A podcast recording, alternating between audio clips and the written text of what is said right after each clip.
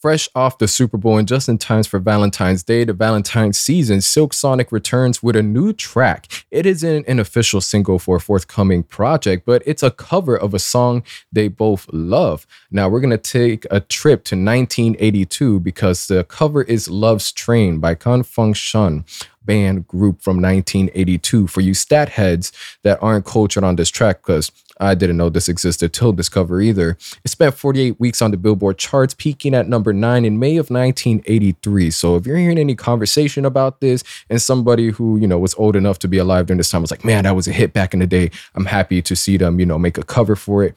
Now you understand, you know, stat wise, how it was a hit and just overall, you know, listen to the track not first, but that we could understand the differences, how you feel Anderson .Paak and Bruno Mars. Did they do it justice? Did they do it better? We get the idea behind that. But this track, seeing the return of them, I mean, but what what can I say besides the fact it's a crime they don't have more music? But with that, the track is delightful, it's luscious, and it has that signature groove that we've, you know, been accustomed to an evening with Silk Sonic. They put that onto here so it doesn't feel as dated to me. Listen, it's 2022. I wasn't born in the 80s, late 90s. So to me, I'm enjoying this new cover a lot better. The first minutes, definitely you're just riding on the instrumental until you eventually get the chorus coming in. And as far as the content, listen, I'm not gonna sit here and say, yo, come on. If, if calling you up and she's with somebody else, don't be a simp. I'm not gonna hit you with that, but I will get get you the story behind this content because it's pretty interesting. Now, two of the band members, I believe Michael Cooper and Felton, and I'm gonna read you the exact quote from Michael Cooper when he was interviewed about the track. A tall, pretty young lady came to the studio in San Francisco, and Felton moved on her quickly. About a month into their relationship, she slides up to me and says she really wanted me. One thing led to another, and soon she was juggling me and Felton. But I don't know that. I thought she dumped me. She stayed in an apartment that had to buzz you in. One night I went there and she was with Felton. I said the corniest thing a brother could say. If by chance you could let me come up, we can talk about this. I don't know where those words came from. End quote.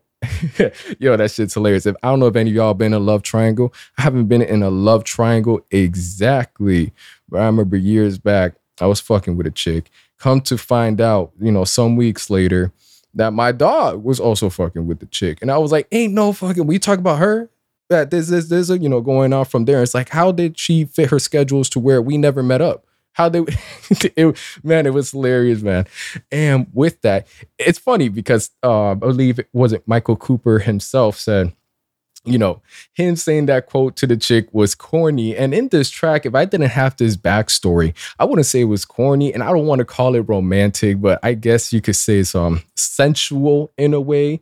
Um, whenever you hear Bruno Mars just singing on the hook, if by chance you let me come over out on the street, I want to see you, baby. It's like you get this vintage movie in your head. You might even add some rain on there. It's just like, damn, this man's in love. He just wants, he just wants to see the girl. He just wants to make love the whole entire time she messing with somebody else that you know that you weren't aware of.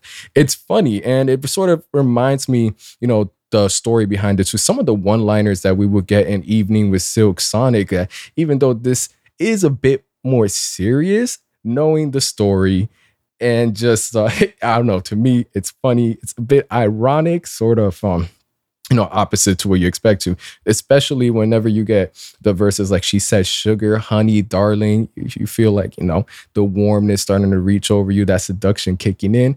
And then, you know, we got a love triangle going on. Uh, I enjoyed this cover. I can't really break this down for you in it in a way where, you know, I could truly bring out the most from the original 92 version and this one. Cause again, I wasn't alive in the 80s.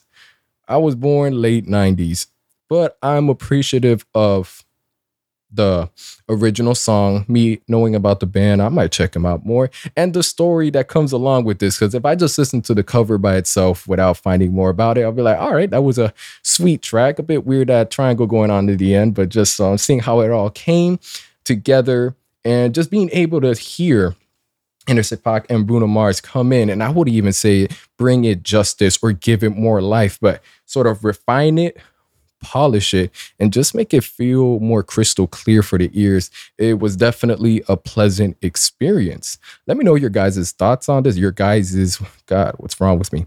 Let me know y'all's thoughts on this. Um, are y'all fucking with it? Is this making you crave more Silk Sonic? Because again, man, they needed to drop at least a 14, 15 track album. They wanted to keep it on the short side, but honestly, at that point, it's an EP. It ain't even a project like that. But that's enough of my rant and my tangent. Hope you enjoy the video. With that, I'm done. I'm out. I'm out of here.